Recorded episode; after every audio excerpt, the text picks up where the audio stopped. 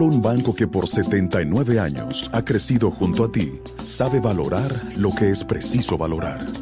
Valoramos la belleza de nuestras playas, igual que la voluntad de Jorge, que ha puesto su granito de arena para que nuestro turismo no se detenga. Valoramos la riqueza de lo que hemos construido, al igual que la voluntad de María Cristina, quien cada día pone manos a la obra. Valoramos la calidad de nuestros recursos naturales, igual que la voluntad de Porfirio, que ha sabido protegerlos y generar nuevas ideas en beneficio del país. Solo con voluntad hemos logrado superar tiempos difíciles. Hemos logrado adaptarnos y reinventarnos. Hemos logrado avanzar y emprender nuevos caminos porque la voluntad de seguir adelante es nuestra mayor riqueza. Ban Reservas, 79 años siendo el banco de los dominicanos. Buenos días, muy buenos días tengan todos, todas. Gracias por acompañarme de nuevo en Sin Maquillaje. Siempre les digo que esta transmisión es posible porque ustedes lo deciden. Yo he hablado en reiteradas ocasiones, aunque de manera muy superficial, del negocio inmobiliario que se desarrolló en los dos gobiernos del Partido de la Liberación Dominicana o en las dos administraciones, porque fueron cinco gobiernos. Negocios de venta, alquiler, leasing y compra de inmuebles que favorecieron a dirigentes peledeístas o sus socios comerciales. Si usted piensa nada más en la avenida 27 de febrero y la cantidad de edificios que en algún momento fueron edificios comerciales en la 27 de febrero y que pasaron a ser edificios de la administración pública a pesar de las dificultades de estacionamiento, con eso es suficiente. Pero Gascue y eso que se llama el polígono central rompen el saco. Hoy Diario Libre trae el caso del Ministerio de Industria, del edificio del Ministerio de Industria y los negocios que se han desarrollado a propósito de ese edificio que involucran a Temístocles Montaz, hoy presidente del Partido de la Liberación Dominicana y el ex secretario de Obras Públicas en la administración de Leonel Fernández, Freddy Pérez. Pero yo les aseguro que otros negocios similares se están investigando y no es nada más en los periódicos. El inefable Miguel Vargas Maldonado ronda en varios de esos casos que no van a ir a la justicia porque curiosamente no violan la ley, pero es bueno que se sepa cómo es que alguna gente ha hecho fortunas tan grandes a costa del dinero público que bien debió usarse en escuelas, hospitales, calles, aceras y contenes y el dinero que para lo que debe ser el fisco. El, el nombre del hombre del partido chiquito para los negocios grandes, como dijo Guido, baila en muchas de las fiestas y casi siempre, casi siempre está acompañado del Banco de Reservas. La fiesta parece que sigue, pero vamos a ver si en algún momento se acaba la música o se va la luz. Señores, muchísimas gracias por acompañarme de nuevo en Sin Maquillaje. Una mañana absolutamente pinta calurosa. Ya a esta hora, Santo Domingo, Baní, Puerto Plata, Inagua están en 24 grados Celsius y la mayoría de las cabeceras de provincia están en 21 y 23. Los valles altos no son la excepción. Calimete está en 14, pero San José de Ocoa, digo Constanza, Hondo Valle, San José de las Matas y Los Cacao están en 16. San José de Ocoa y Jánico están en 17. Rápidamente vamos al resumen de las principales informaciones de la jornada de hoy. El Pleno de la Junta Central Electoral mantuvo invariable el orden dado a los partidos políticos en las boletas de acuerdo al número de votantes que obtuvo en las pasadas elecciones presidenciales y legislativas, así como la distribución de los recursos. La Junta Central Electoral declaró inadmisible el recurso interpuesto sobre la distribución de la contribución económica del Estado a los partidos por la FUPU de Leonel Fernández y otras siete organizaciones políticas así como el reordenamiento de las boletas electorales para las próximas elecciones del 2024. La tasa de contagio o transición del virus del COVID-19 en el país ha ido registrando una sistemática reducción en las últimas semanas, pasando de 3.26 que se encontraba en enero a 1.36 en la actualidad, lo que indica que cada persona infectada eh, tiene una transmisión media de dos personas más o menos. Ayer el país reportó 15 nuevos fallecimientos por COVID-19, con lo que se elevan a 2.990 el total de defunciones provocadas por la enfermedad desde la primera detección. Se diagnosticaron 686 nuevos casos positivos de los virus reportados en las últimas 24 horas, sumando 231.737 el registro nacional, de los cuales 48.577 se reportaron como casos activos. La tasa de letalidad del país sigue muy baja en 1.29%. El Poder Ejecutivo prorrogó por otros 45 días el estado de emergencia que entrará en vigencia la nueva prórroga a partir del 2 de marzo. Presidente Abinader indica que la medida busca hacerle frente a la pandemia del COVID igual que en las anteriores.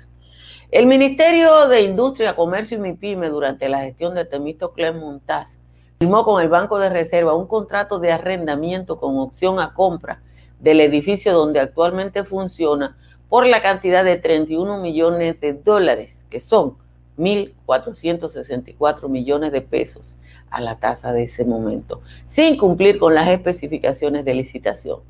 Un reporte del gratuito Diario Libre indica que el contrato fue firmado por Montaz el administrador general Reserva Simón Lizardo y el subadministrador de negocios gubernamentales José Manuel Guzmán Ibar el 24 de enero del 2017 y que tendrá una vigencia hasta el 31 de diciembre del 2036.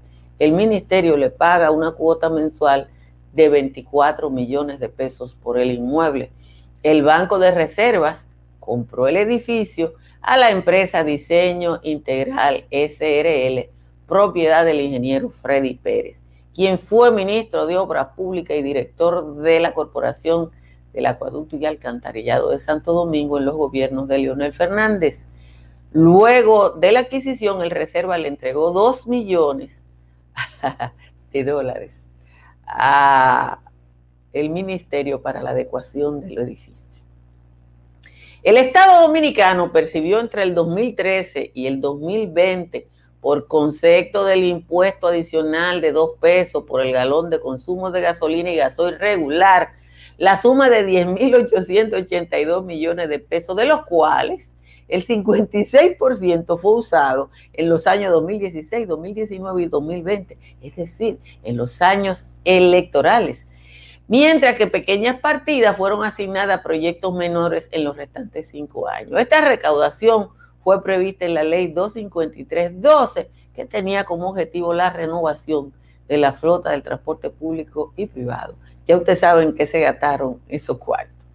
La jueza del tercer juzgado de instrucción del Distrito Nacional, Octavia Carolina Fernández, dispuso mantener en prisión al imputado Huacal Bernabel Méndez Pinada, uno de los presuntos testaferros del caso Antipulpo, el tribunal tomó la decisión durante el conocimiento de una revisión de la medida de coerción presentada por el imputado. Un cargamento de 49 paquetes que las autoridades presumen que es cocaína fue decomisado ayer debajo de un buque próximo al muelle del río Iguamo en San Pedro de Macorís. San Pedro está muy activo. La Dirección Nacional de Control de Drogas Fiscales, asistido por lanchas de la Armada acudieron a la revisión en el área inferior del casco eh, del buque cargado de combustible que saldría hacia Puerto Rico. Finalmente, el presidente estadounidense Joe Biden reanudará las remesas familiares y los viajes a Cuba, según información del periódico Los Angeles Times. El rotativo californiano dice que otros acercamientos alcanzados durante la gestión de Barack Obama tendrán que esperar. Como siempre, les agradezco que eh, se suscriban a este canal de YouTube y quiero hacer un agradecimiento especial a nuestros seguidores en Facebook. Señores, nuestra página de Facebook tiene 10 millones de visitas en los últimos 28 días. Más de 10 millones específicamente.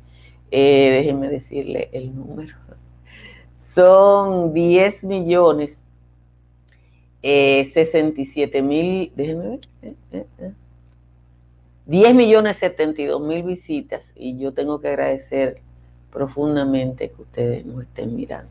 Miren, yo le he hablado que una de las sorpresas eh, que ha encontrado la administración Abinader ha sido la cantidad de dinero que se paga en alquiler y leasing de edificios adquiridos a lo largo de los gobiernos del PLD.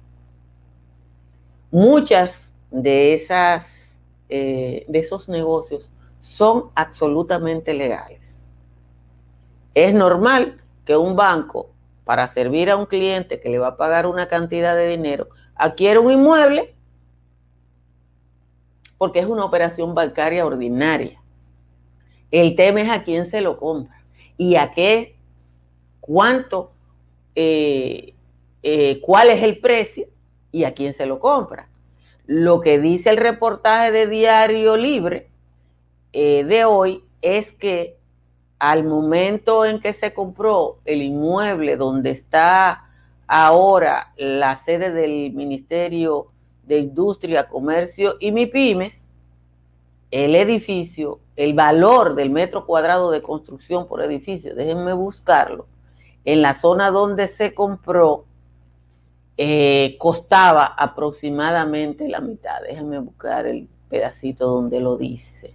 Dice que es una negociación confusa porque en un momento era un alquiler con opción de compra y posteriormente un arrendamiento financiero. Dice, un estimado de cuánto costaba el metro cuadrado de construcción en esa zona del Distrito Nacional para la fecha, arrojó que el metro cuadrado rondaba entre los 1.200 y los 800 dólares y de acuerdo a ese estimado, el banco lo compró 5 millones de dólares más caro de lo que era el valor de mercado.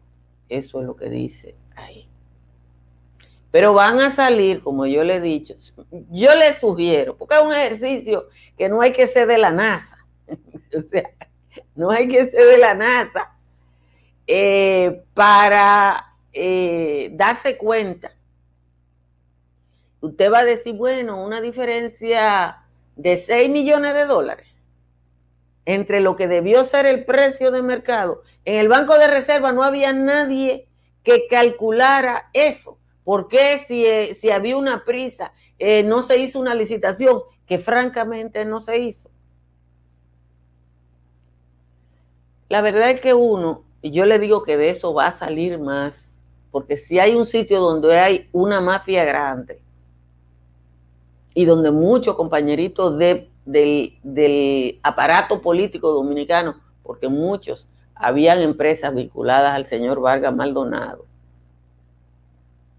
No son ilegales. No son ilegales.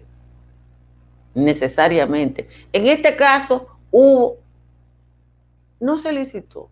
Decidieron que era ese edificio y ya se hizo. Obviamente que para el Banco de Reserva es un buen negocio, igual que para cualquier banco.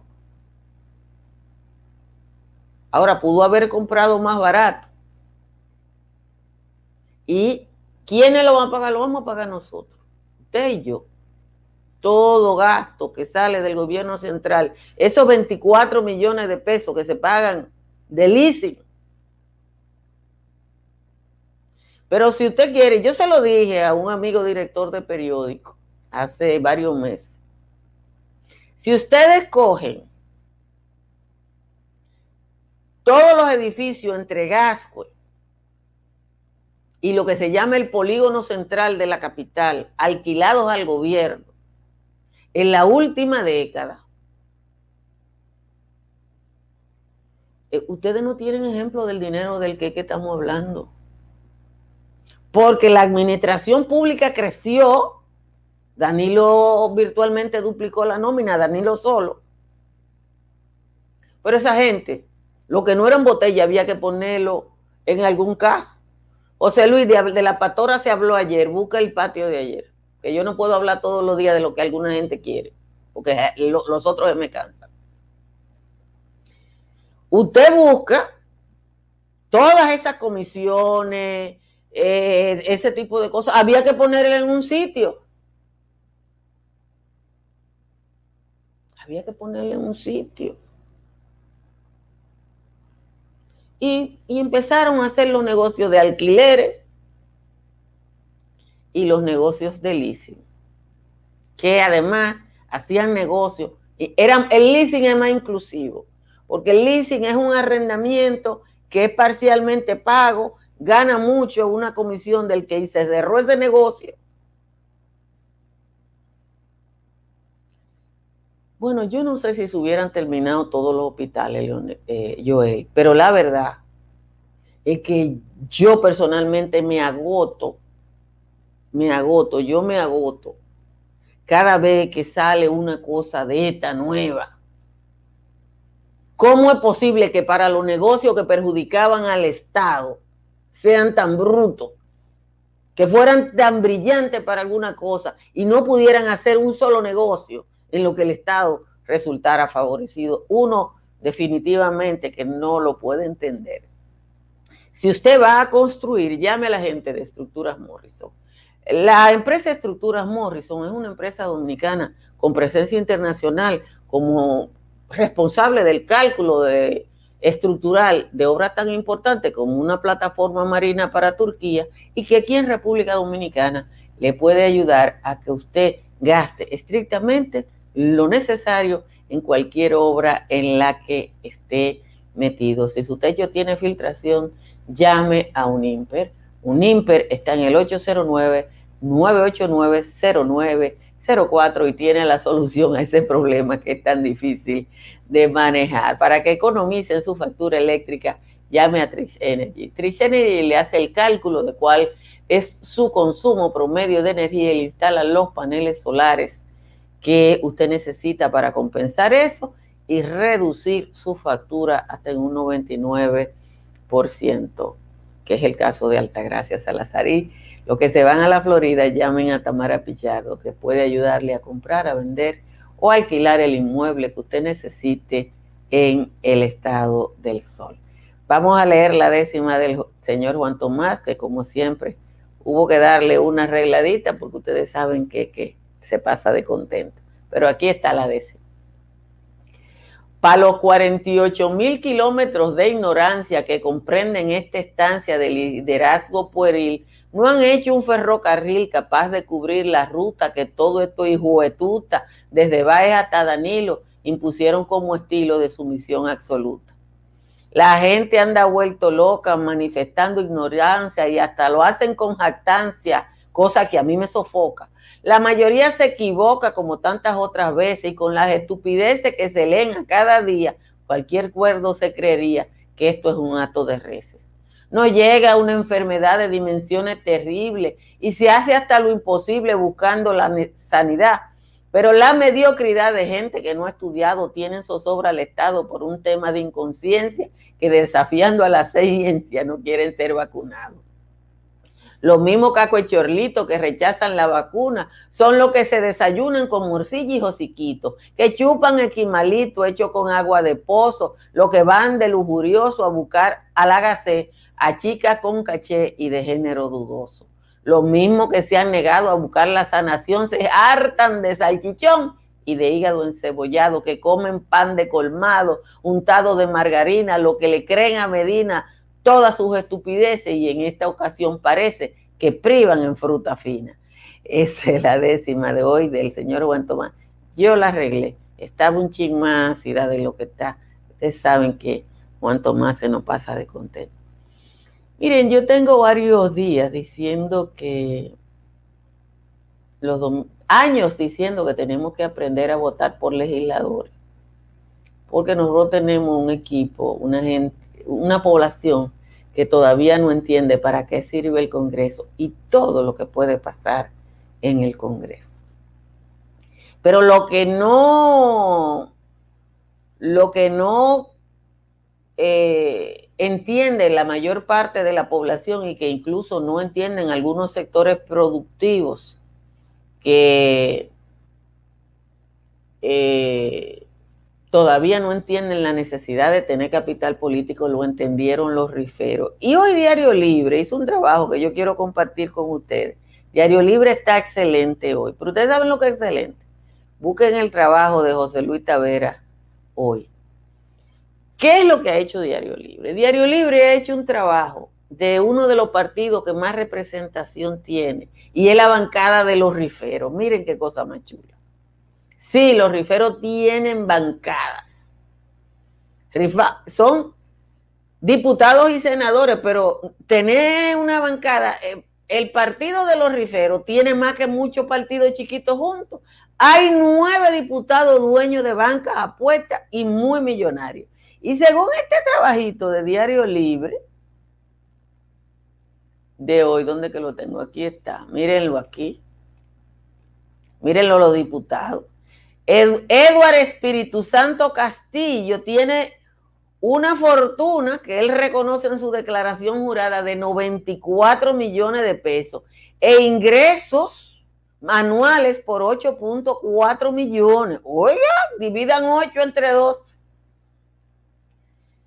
Eh, el otro es, Edu, vamos a decirlo, porque es que son de todos los partidos. Eduardo de la Romana, de la FUPU.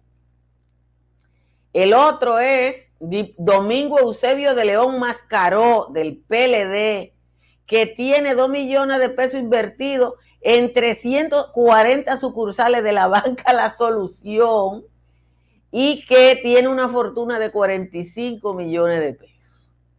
Juan Carlos Echavarría Milané de las bancas Joselito tiene una fortuna del PLD, tiene una fortuna de 34.7 millones. Mírenlo ahí. Aquí está el otro. Carlos García Gil Rodríguez del PLD de Santo Domingo Este, de la banca La Dinámica, declaró edificios y solares, nada más por edificios y solares, 28 millones y cuenta de ahorro por 61 millones. Oigan cómo es. Manuel Miguel Florian Terrero del PRM, ese pobre de la banca Los Mellizos, tiene ahorro en certificado por 61 millones y 20 en propiedades. Melvin Alexis Lara Melo, diputado del PRM por la provincia de Santo Domingo, tiene 24 millones en su declaración jurada e ingresos por 350 mil. Orlando Antonio Martínez Peña, del PRM de Monseñor Noel, dice que tiene eh, eh, inversión en seis empresas y hasta su propia lotería, la Lotedón. y, y su consorcio de banca le dan 100 mil pesos mensuales, dice él y tiene un capital entre 35 millones de pesos de inversión y cuenta por 46 millones. Alexander Javier Cuevas del PRM tiene ingresos por Alex Sport de 3, 300 mil pesos y tiene 14 millones en inmuebles. Javier Cuevas del PRM de San Cristóbal, señores lo que uno tiene que, cuando usted ve este trabajo bastante interesante, bastante bien llevado, le dice que aquí hay gente que descubrió para qué sirve el Congreso hace mucho. Miren los riferos, eso chupa sangre, son honorables legisladores. Lo que pudieron haber sido los sectores importantes de la vida nacional, los arroceros, son los riferos. Así que uno, uno ve esto y se tiene que reír porque no puede hacer otra cosa.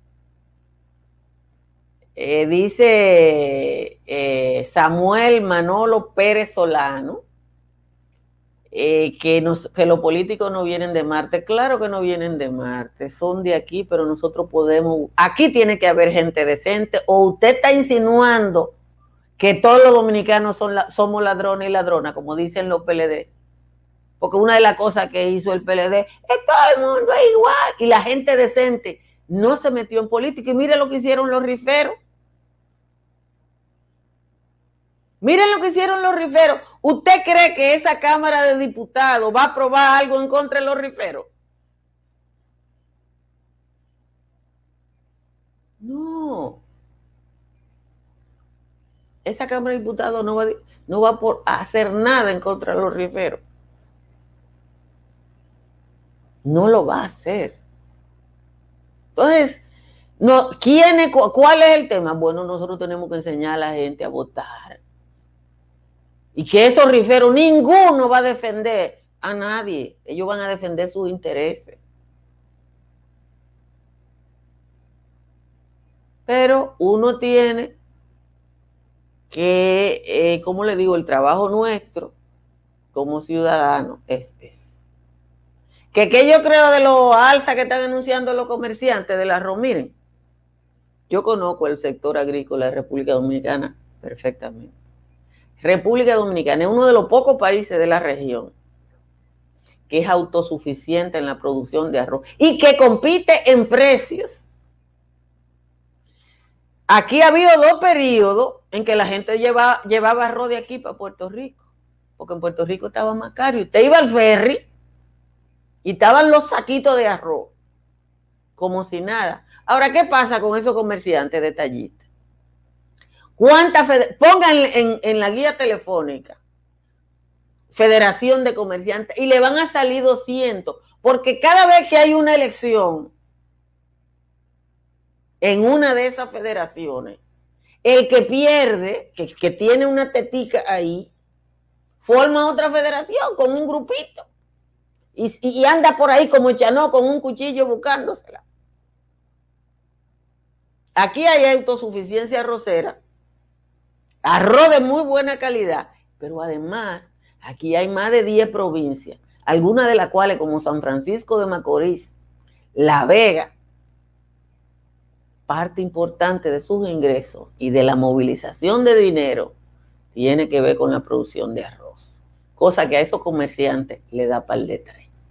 Señores, gracias por estar con nosotros. Ya estamos listos, Natalie y Giovanni, para que empecemos sin maquillaje y sin cuento. Compartan esta transmisión. Nos vemos en un momentito. Dominica Networks presenta a Altagracia Salazar, Natalie Faxas y Giovanni Díaz en Sin maquillaje y sin cuentos. Sin maquillaje